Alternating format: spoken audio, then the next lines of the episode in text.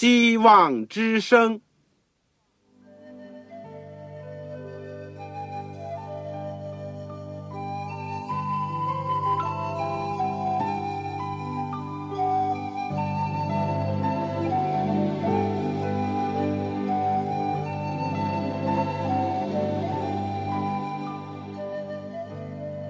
各位听众朋友，各位弟兄姐妹，欢迎您收听信徒培训这个节目。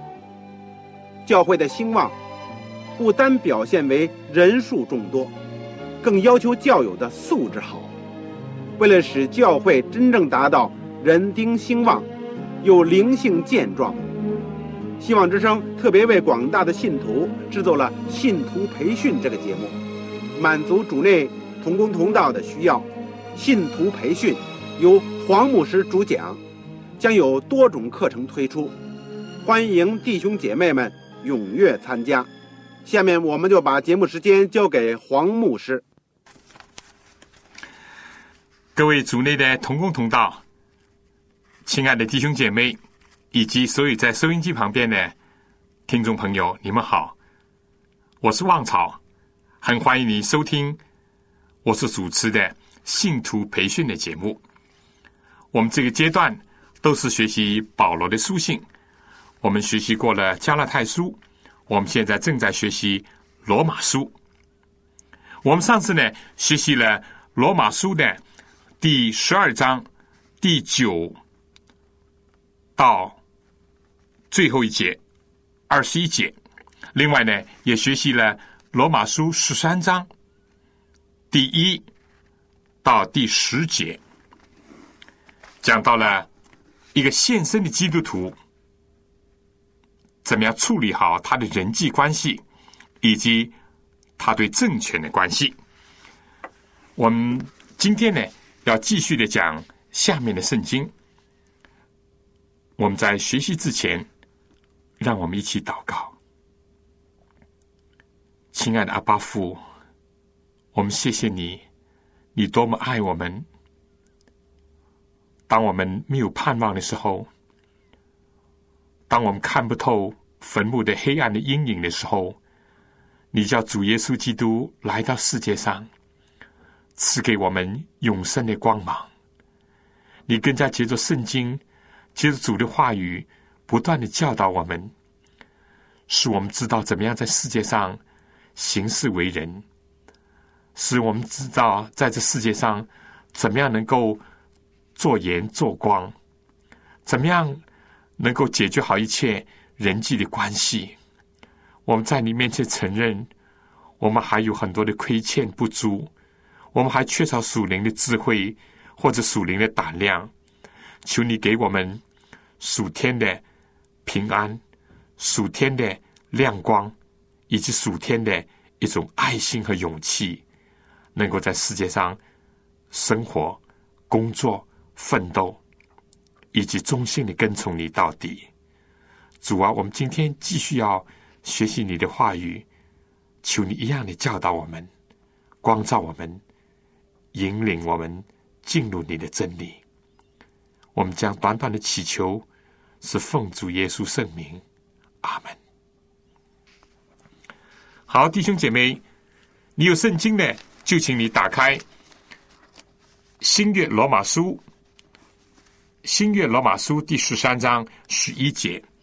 趁着这机会，我想讲一讲：如果在听众朋友当中有人手边还没有圣经，又非常希望得到一本圣经，可以帮助你更好的学习上帝的话语，也能够更明白我们所讲的课的话呢？就请你赶快的来信，告诉我。你说旺草，我很想得到一本圣经。当我收到你来信的时候，我会请童工尽快的想方设法为你免费的提供一本圣经。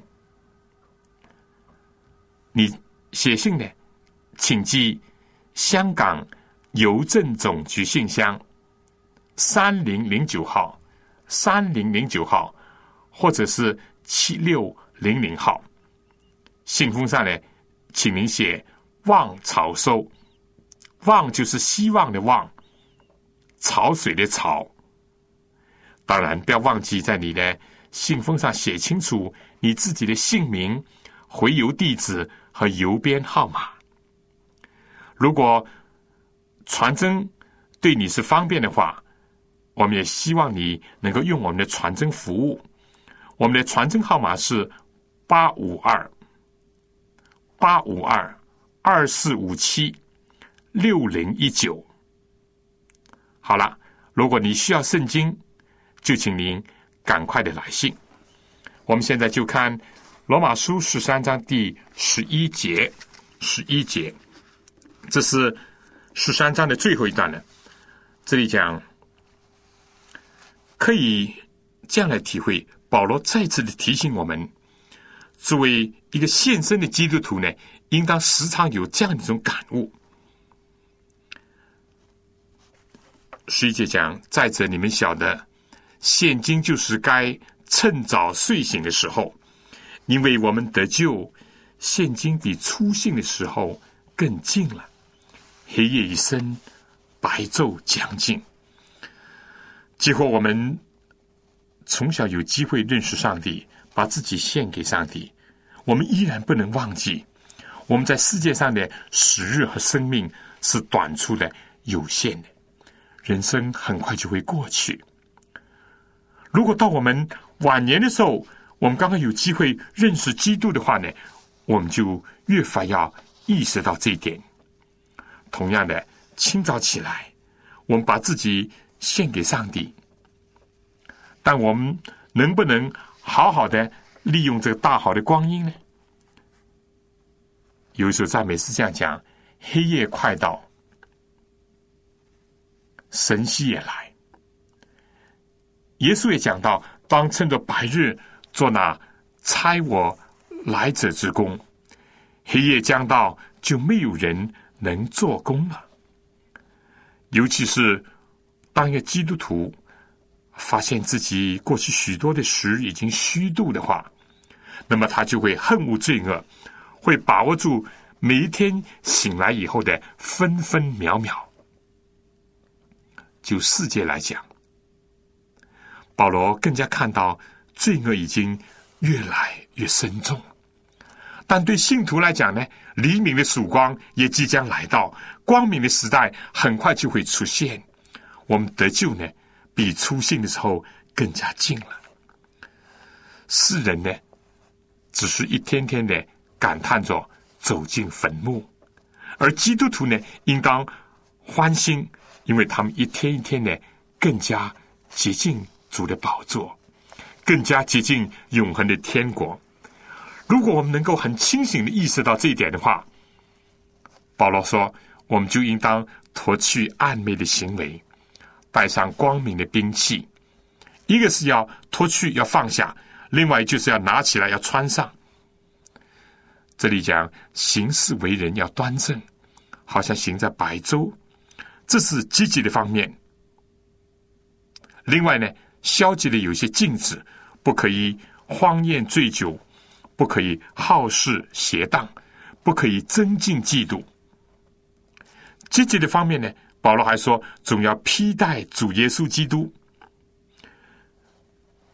要消极方面呢，要脱去救人的行为，要披戴主耶稣基督，不要为肉体安排去放纵私欲。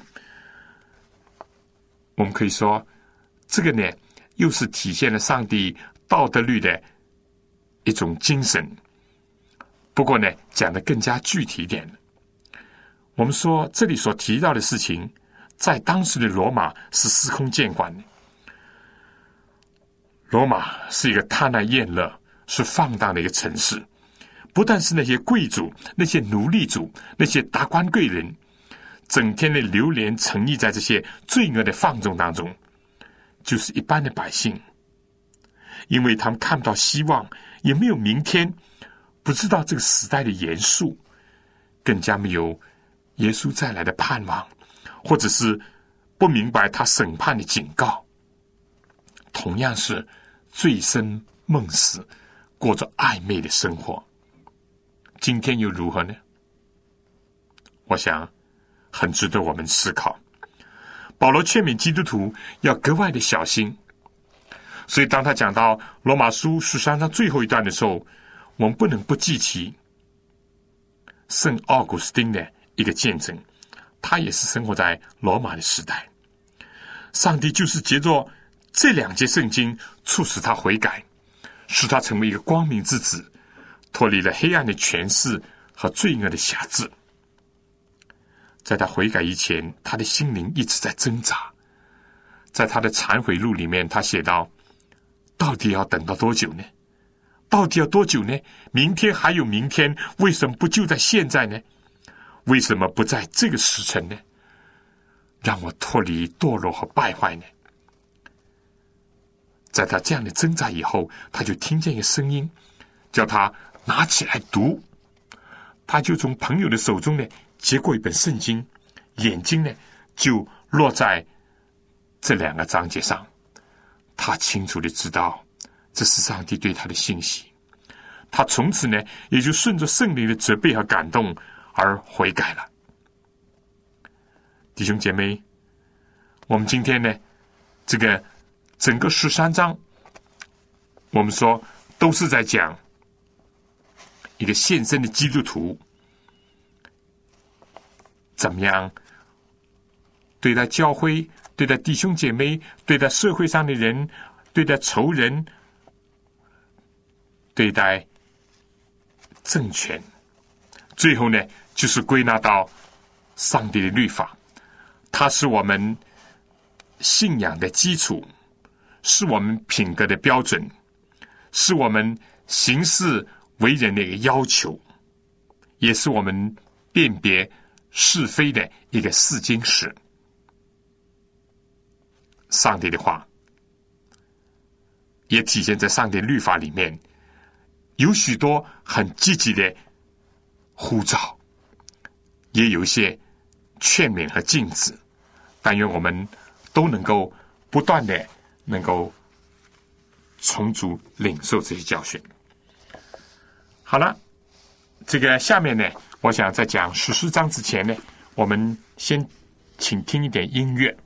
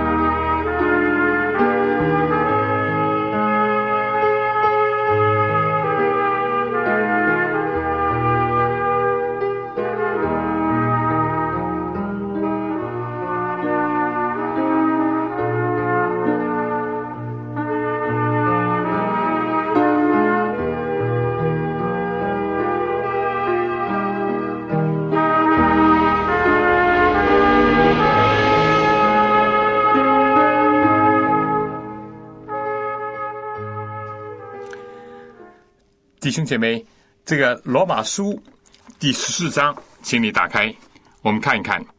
虽然我们今天呃这一课呢，只能够研究罗马书十四章的这个第一段，仅仅是四节圣经。十四章呢，你看完了，其实是在具体的讨论几件发生在罗马教会信徒当中的事情。主要呢，在十四章里面讲到两个问题，一个是食物的问题，不过这个食物呢是和祭偶像有关的食物；第二个呢是守日子的问题。我们今天只是先学习第一个问题，我们研究这些问题呢，不要孤立的来看，而是要放在罗马书的背景。特别是在罗马教会的背景情况下来看这些问题，或者说是领会保罗是怎么样来处理这两个问题。我们已经讲过，组成罗马教会的信徒呢，明显的分为两部分，一部分是所谓讲的外邦人，以前是信奉异教的；另外一部分呢，就是犹太人，他们是归信基督教的犹太人。一个人生活呢？我们讲是很难跟自己的文化、教育、生活背景完全的隔绝的，特别是一些传统的思想影响，还会不时的反映在人们的生活当中。在目前，在我们的身上呢，往往还会发现过去的老的我的影子，你说是不是？这是一点我们要注意的。第二点呢，罗马书呢着重的这个阐发了因信称义的道理，以及指出了人想要靠着立功或者是谋求其他的任何方法来称义，比如说犹太人呢，他们就想要靠着守律法来得救，这是偏差；或者是说呢，犹太人说要靠着割礼而得救，更加是错误。罗马书所讨论的食物问题，或者是我们下次要讨论的守日子的问题呢，也就是在这样的背景下产生的。此外，我们或许应当还要加上《使徒行传》第十五章，就是耶路撒冷大会召开的一个缘由，以及会议上是怎么样辩论和最后做出什么样的一种决定这几个方面。综合所有这些亮光，我们再来看罗马教会所存在的问题，以及保罗是怎么来处理的。此外呢，我们要解释一些经文，也要参考一些新旧约的圣经，特别是保罗书信当中有关的类似的经文。比如说，在我们今天要讨论这个食物问题的时候，我们不能不联想到。哥林多前书第八章、第十章所讲到的一些问题，以及我们自然呢也会联想到使徒行传第十一章彼得所见到的意象，以及这个意象的真正的含义，和主耶稣在马太福音第十五章所讲的所谓饭前洗不洗手所引发的有关食物和洁净不洁净的道理。我想。如果我们遵循这些亮光和启发的话，我们就会对某些说法，比如有人就讲，认为根据罗马书第十四章呢，我们就应当完全的无视什么重视食物的卫生，或者是到底食物洁净不洁净，是不是这样呢？你研究了以后，你就会明白，到底怎么样看、怎么样讲才是正确的。另外呢？我们也不会像有些人所讲的那样，根据罗马书第十四章，我们就根本不需要遵守十条诫命当中的安息日。虽然这是我们在下次要讲的。相反呢，我们经过深入仔细的研究、查考以及思想以后，我们就会发现，上帝的真理是多么的全备，以及错解，尤其是曲解圣经，会对人带来。什么样的危害？好了，我们现在先看这个第十四章第一节吧。这里讲信心软弱的，你们要接纳，但不要辩论所疑惑的事。有人信百物都可吃，但那软弱的只吃素菜。这是第一个有关食物的问题。第二个呢是十四章第五节，有人看这日比那日强，有人看日日都是一样，只是个人心意要坚定。这是有关日子的问题，或者是说首日的问题。我们今天呢，先谈第一个问题，明显是在罗马教会当中，在食物的问题上有了意见的分歧，有人呢。只吃蔬菜，有些人呢什么都吃，但这里吃与不吃，吃蔬菜和吃其他的，包括这个荤菜，又联系到一个信心的问题、信仰的问题。我们在罗马书前面的章节里面，我们已经很清楚的知道了，保罗在第一章里面就讲到，所有的人都需要福音，因为怎么样，外邦人。过去他们是把不能朽坏之上帝荣耀变为偶像，由于不认识上帝，或者说虽然知道上帝，却不把他当作上帝去荣耀他，也不感谢他，他们的思念就变为虚妄，无知的心就昏暗了，以至于在生活当中有种种不合理的、邪恶的、放荡的行为。而犹太人呢？虽然是认识上帝也有律法，但他们也同样是知法犯法。相反的，以表面上有律法的知识来夸口，上帝把全世界没有例外的都圈在罪之下。世上呢，不论是外邦人或者犹太人，都是犯罪的，都是需要福音来拯救的。保罗因此呢，就着重的阐述了。因信称义的道理，既不是像异教邪教那样遵守某些仪式，或者是献祭当中啊献好一点供物，要想平息上帝的愤怒，甚至于带着毁落神明的心思那样去做，但是也不像犹太那样依持着摩西的律法，包括各礼。想用这些徒具形式的宗教生活、宗教仪式来解决他们内心的罪恶的问题，保罗说，这些都是无用无用的。人唯有因信耶稣基督，接受上帝的应许，接受耶稣基督的救赎，才能够在上帝面前称义。保罗着重的指出了，对犹太人讲来。并不是上帝借着摩西所赐给他们的律法，或者是规条的本身有什么不好。相反，保罗说律法是善良的，是属乎灵的。问题只是人，包括当时的犹太人本身呢，都是属乎血气的，根本不可能靠着自己的力量去遵守上帝律法。以后守了，过去也没有守。守了律法的字面，律法的精义，甚至还没有领会呢。守了一条、十条，也守不到每一条的律法。在这样的情况下，律法只是在发挥着指出我们有罪，并且定我们罪的这种功能。最后呢，也驱使我们去寻找出路，寻找救法，寻找耶稣基督。做我们心灵的医生，因此呢，律法的本身呢，不能使我们得救。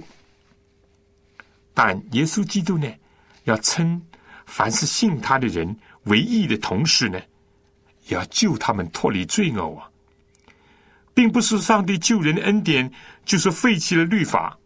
保罗说，断乎不是，更加是坚固了律法。问题的关键只是。人不能靠着自己的力量去遵守上帝的律法，去换取上帝的恩宠，而是人要先接受上帝恩典的救赎，然后才能从他领受力量，去遵行他的吩咐，去脱离罪。这种主从的关系呢，必须要掌握，先后的次序呢，绝对不能颠倒，因为这个问题的重心呢，是人到底是要依靠上帝呢？还是人要依靠自己的问题，是上帝跟人合作呢，还是人看不到自己软弱，相反自以为意、自以为有力量这样的一种问题？好了，现在来讲具体的问题。当时在罗马这信徒呢，当然都已经是基督徒了。他们当中过去有些是信奉异教的，有些可能是信奉犹太教的。但不论怎么样，他们现在都接受了耶稣基督。但其中有一部分人呢，他们可能有这个想法，认为呢，单单信耶稣基督就能够得救吗？就能够称义吗？或者是不是也需要有些条文？尤其是他们联想到他们自己的经历，或者是以往的背景，或者所受到的教育，以至于过去的信仰的影响，他们就想呢，说不定应当遵守一些规则，才能够确保人的救恩。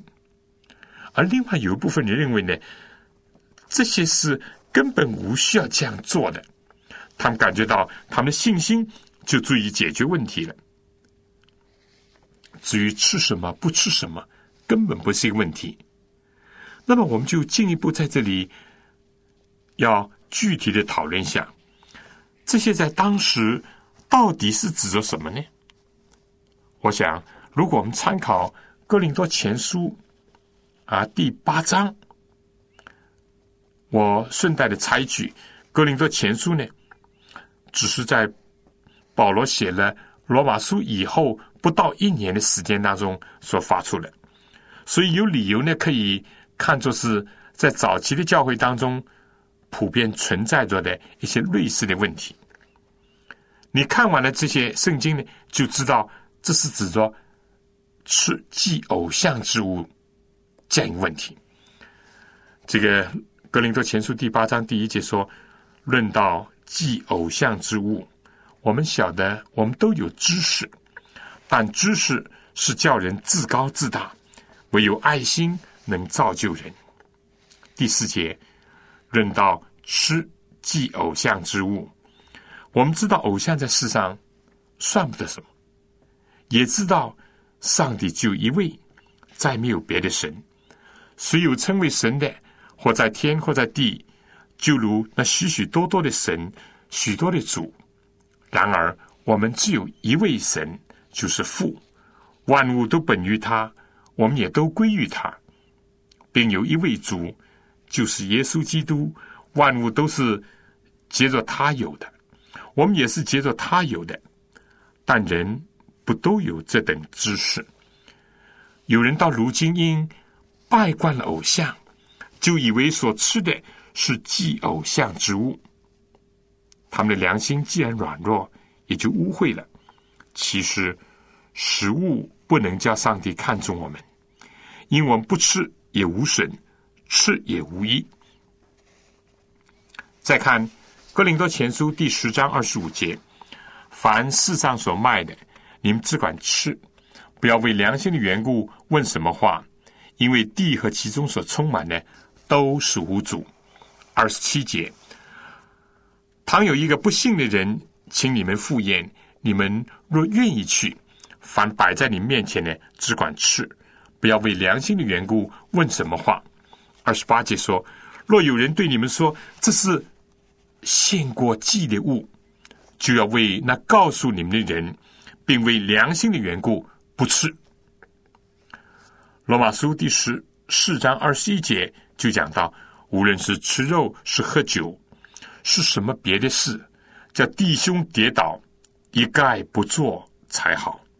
你有信心，就当在上帝面前守着。看来，罗马书在这里所讨论的是同样的问题，就是关于去祭偶像之物的问题。有一部分信徒认为，这些偶像呢根本不是神，所以对祭过偶像的食物呢不以为然。但另外有等人呢，却有所疑惑，有所顾虑。他们认为，啊，倒不如所有这些呢，我都不吃吧，我单单吃些蔬菜，从此呢就可以避免祭过偶像的这些肉类。其实呢，甚至在耶路撒冷的大会里面，也曾经对这些问题呢做了议决。使徒行传第十五章十九节，雅各主的兄弟，也就是当时大会的主席，他说：“所以据我的意见，不可难为那归服上帝的外邦人，只要写信吩咐他们境界偶像的污秽和奸淫，并类似的牲畜和血。”二十八节，因为圣灵和我们定义不将别的重担放在你们身上，唯有几件事是不可少的，就是境界祭偶像的物和血，并类似的牲畜和奸淫。这几件你们若能自己警戒不犯就好了。愿你们平安。可以说，这也就是吃素菜，不吃其他的肉类，因为这些肉类呢，怕是祭过偶像的。但在耶路撒冷大卫以后呢，发生在格林多教会的情况又有所发展，而保罗在哥林多前书里面，在一个更深的层面里面认为呢，偶像根本算不得什么。所以祭偶像之物呢，也就不必斤斤计较。但保罗同时又提出一个更高的原则：应当从爱心出发，从别人的良心出发。大家是不是记得我们在罗马书十三章里面所讲到的？所有的到最后都归结为爱，爱人的就完全了律法，而且呢。基督徒在行事为人的时候，常常是从他的心灵、良心来出发的，在这里也不例外。联系到一些具体的事情，保罗就讲到，应当从爱心出发，甚至于不单单从自己良心，要从别人的良心出发，绝对不要半跌别人，绝对不要使一个弟兄因着你的知识、你的自由而忧愁。我们可以这样说，这是很重要的。这里并不是在讨论吃素菜或者是吃不吃荤食的问题，而是联系到一些传统的习俗，或者是祭祀偶像的，或者与献祭有关的这个肉类的问题。因为很明显的，上帝在创造世界的时候，在伊甸园当中呢。人本来是素食的，吃树上的果子和菜蔬。创世纪第一章二十九节说：“上帝讲，看呐，我将遍地上一切结种子的菜蔬和一切树上所有有核的果子，全赐给你做食物。”那个时候，地上的走兽、飞鸟呢，也都是以青草为食物的。至于将来，我们说到了天国呢？人又恢复到过去伊甸园的情况。我们看以赛亚书六十五章，他们要建造房屋，自己居住，栽种葡萄园，吃其中的果子。豺狼必与羊羔同食，狮子必吃草，与牛一样。尘土必作蛇的食物。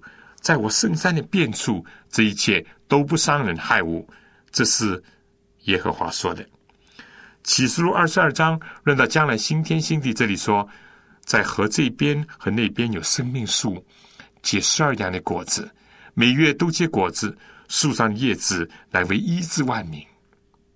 我们说，就在洪水以后呢，上帝才准许人吃肉类，而且呢是吃那些洁净的肉类，无疑的。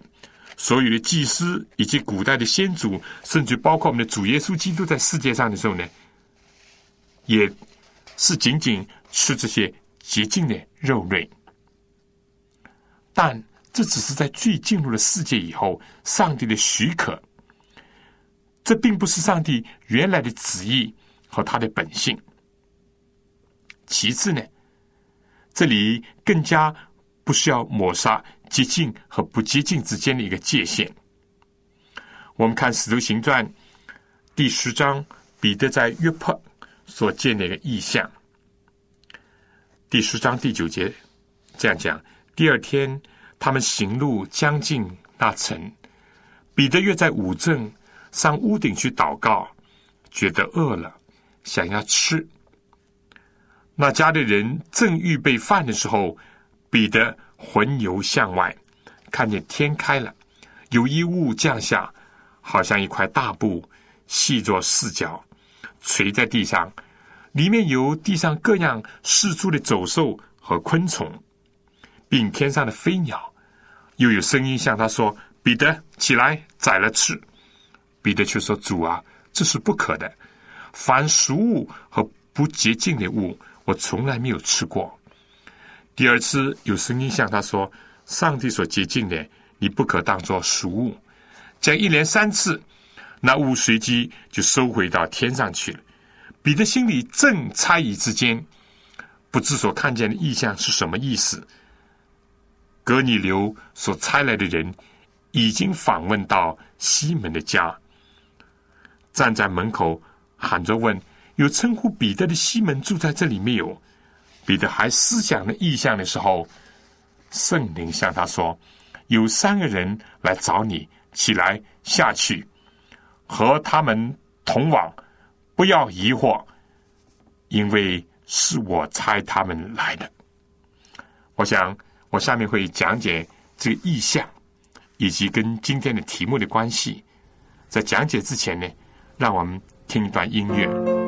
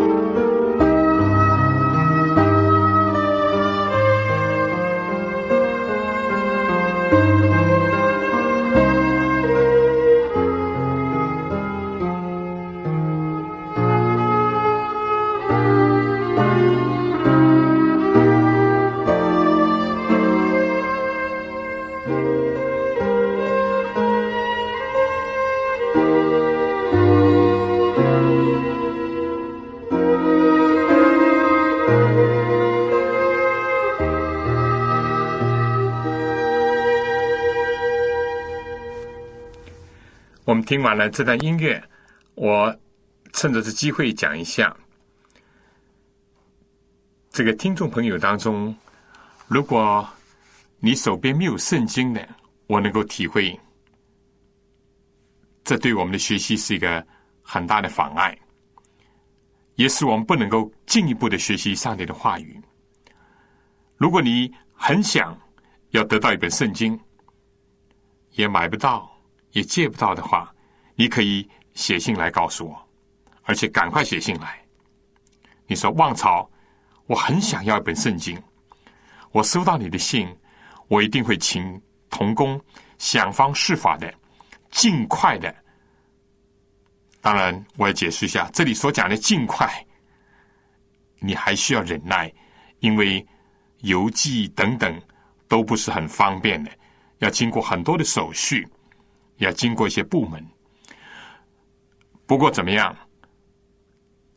我应当说，我们会尽快的把你所需要的圣经免费的向你提供。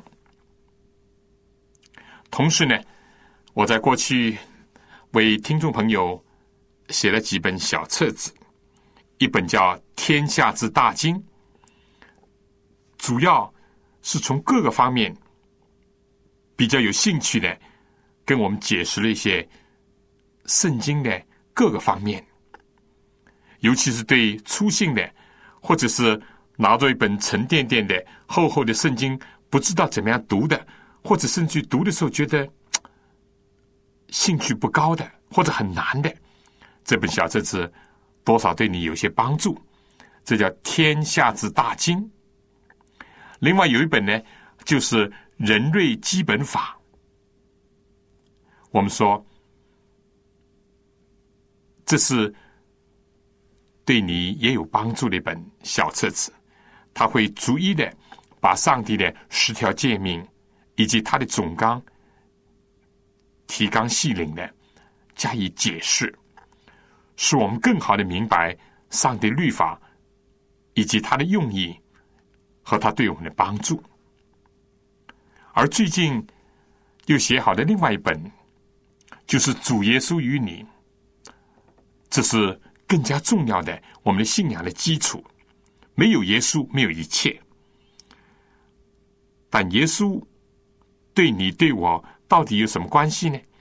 他来到这世界上，与你与我又如何呢？我们自己是不是愿意也来救他呢？在这本小册子里面，有十篇文章，做了一些深入的一个探讨。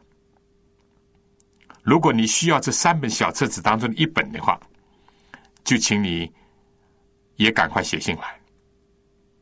不过每次只写一本，你可以三本里面选一本。来信呢，请寄香港邮政总局信箱七六零零号、七六零零号，或者是三零零九号、三零零九号。信封上。你就写“望潮收”，“望”就是我们希望之声的“望”，潮水的“潮”。写清楚你自己的姓名、回邮地址和邮编的号码。如果传真对你是方便的话，你可以用我们的传真的服务。我们的号码是八五二八五二二四五七六零一九。我再说一遍。八五二二四五七六零一九，好，我等着你来信。下面我们就继续讲《使徒行传》里面所讲到的彼得在约帕所见的一个意象，也有些人呢误解了这个意象，甚至曲解了意象，把这意象里面内容呢跟我们平时的食物呢混为一谈。我们看这个彼得当时见的这异象，圣灵也对他讲了话，就说有三个意大利的百夫长哥尼流所差来的仆人，也就是外邦人，在下面等着叫他，要请彼得去到他们主人的家里去传道。我们说，开始彼得在异象里面。不理解，他说这些东西我从来没有吃过，这些不洁净的东西。但圣灵的意思，上帝的意思不是这个意思。彼得以后就明白了。第二十七节，彼得和他说着话进去，见有好些人在那里聚集。彼得明白了以后呢，就跟着这三个人去，去到那里呢，就看见有很多人聚集了，就对他们说：“你们知道，犹太人和别国的人亲近来往是不合理的，但上帝已经指示我，无论什么人。”都不可看作熟而不洁净的。这句话已经非常清楚的解。第一，这里呢是意象；第二呢，表明了彼得从来没有吃过食物或者是不洁净的食物；第三，就连在意象当中，彼得还是没有吃。结果呢，这些不洁净的物呢就被收上去了。第四，非常明显的。这里所谓的不洁净的物呢，是指着犹太人的观念当中，认为外邦人是不洁净的。上帝要消除彼得这种属于犹太人的一种错误的观念。第十一章，彼得和那些各里派人辩论的时候，也重新提到了这件经历。所以，明显这里不是指着食物的洁净与否。同样的，马太福音第十五章，耶稣所讲的入口的不能污秽人，出口的才能污秽人，是从吃饭前洗手不洗手而讲起的。法利赛和文士从耶路撒冷呢来见耶稣，说：“你的门徒为什么犯古人的遗传呢？因为吃饭的时候呢，他们不洗手。”耶稣就回答说。你们为什么因着你们的遗传犯上帝的诫命呢？所以很明显，遗传跟上帝诫命两回事情。遗传不一定要遵守，但上帝的诫命不能犯。耶稣并不是说反对这个饭前洗手的这个卫生的习惯，或者是一种规矩，或者是说耶稣漠视了病从口入的教训，不是的。耶稣只是指出了更重要的问题。耶稣说：“岂不知道凡入口的，只运到肚子里面，最后又落到毛刺里面去吗？唯独出口的，也就是从心里面发出来的，这个才污秽人。因为从心里面发出的有恶念、凶杀、奸淫、勾合、偷盗、妄政、绑毒，这些都能够污秽人。”至于不洗手吃饭呢，那个却不污秽人的心灵。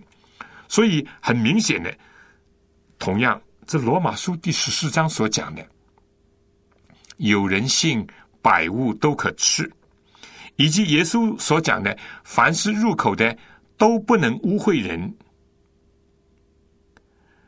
是意味着什么呢？是不是说啊？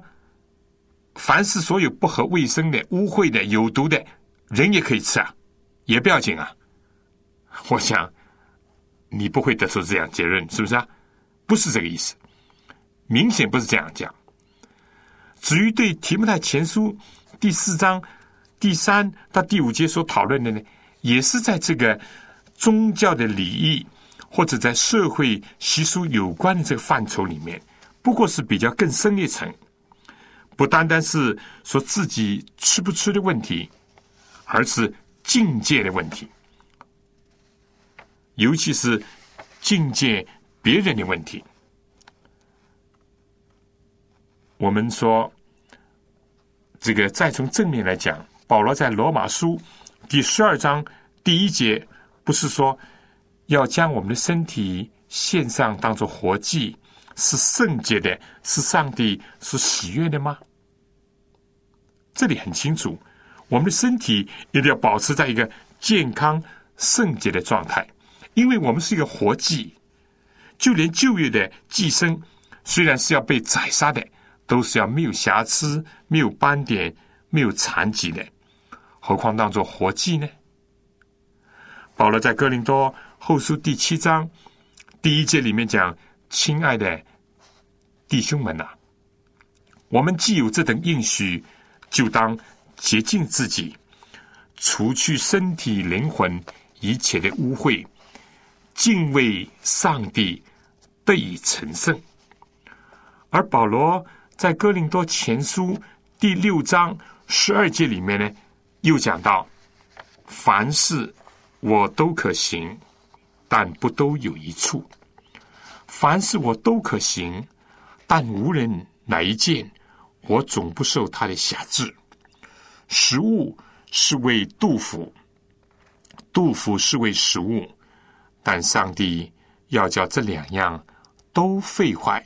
请注意啊，十五节，岂不知你们的身子是基督的肢体吗？十九节说，岂不知你们的身子是圣灵的殿吗？这圣灵是从上帝而来，住在你们里头的，并且你们不是自己的人，因为你们是重价买来的，所以要在你们的身子上荣耀上帝。而第九章二十七节呢，保罗又说：“我是攻克己身，叫声服我。”格林多前书三章十六节说：“岂不知你们是上帝的殿，上帝灵住在你们里头吗？若有人毁坏上帝的殿，上帝必要毁坏那人，因为上帝的殿是圣的，这殿就是你们。所以。”圣经的基督教呢，并不和早期的知识派主义所讲的那样，把身体和灵魂呢割裂开来，认为身体肉体呢本来是罪恶的，唯有灵才是圣洁的。圣经不认同这一点，相反呢，他把人的心灵和肉体呢两者认为是互相是关联的，彼此是影响的。所以基督徒今天还是要注意身体的健康。还是要以卫生、节制、健康的原理出发，选择那些富有营养的、可口的食物，而且能够在自己的身子上呢，由于有健康，可以更好的为别人服务，更好的侍奉主，更加的荣耀上帝。但千万不要以为吃素菜呢就可以得救，或者呢论断取用其他食物的人。或者说呢，不吃素就不能得救，这样你就会重蹈瑞士格里派的覆辙。食物的本身不能叫上帝看重我们，但是我们呢，也不可因为食物呢毁坏上帝的工程。罗马书第十四章二十节的教训是：人应当很积极的保持着健康。追求健康，但健康本身呢，也还不是我们人生的至终的目的。人应当要追求清洁圣洁，但不是只是洗净了杯盘的外面，外面很健康，身体很健康，但心里很污浊，充满了各种的病。不是，不单单洗净杯盘的外面。还要洗净里面，不单单追求身体的健康，我们的心灵也要清洁。我们说，人体的卫生或者是饮食的清洁都是需要的、重要的。但是更重要的是心灵的圣洁和清新。这就是有关罗马书十四章联系到食物问题的一些探讨。和研究，弟兄姐妹，这些章节曾经困扰了一些人，也使有一些人呢，这个做这样那样的解释，是不是经过今天的学习，我们就比较清楚了，知道这里在讨论的什么？既不要认为啊，食物的这个清洁卫生。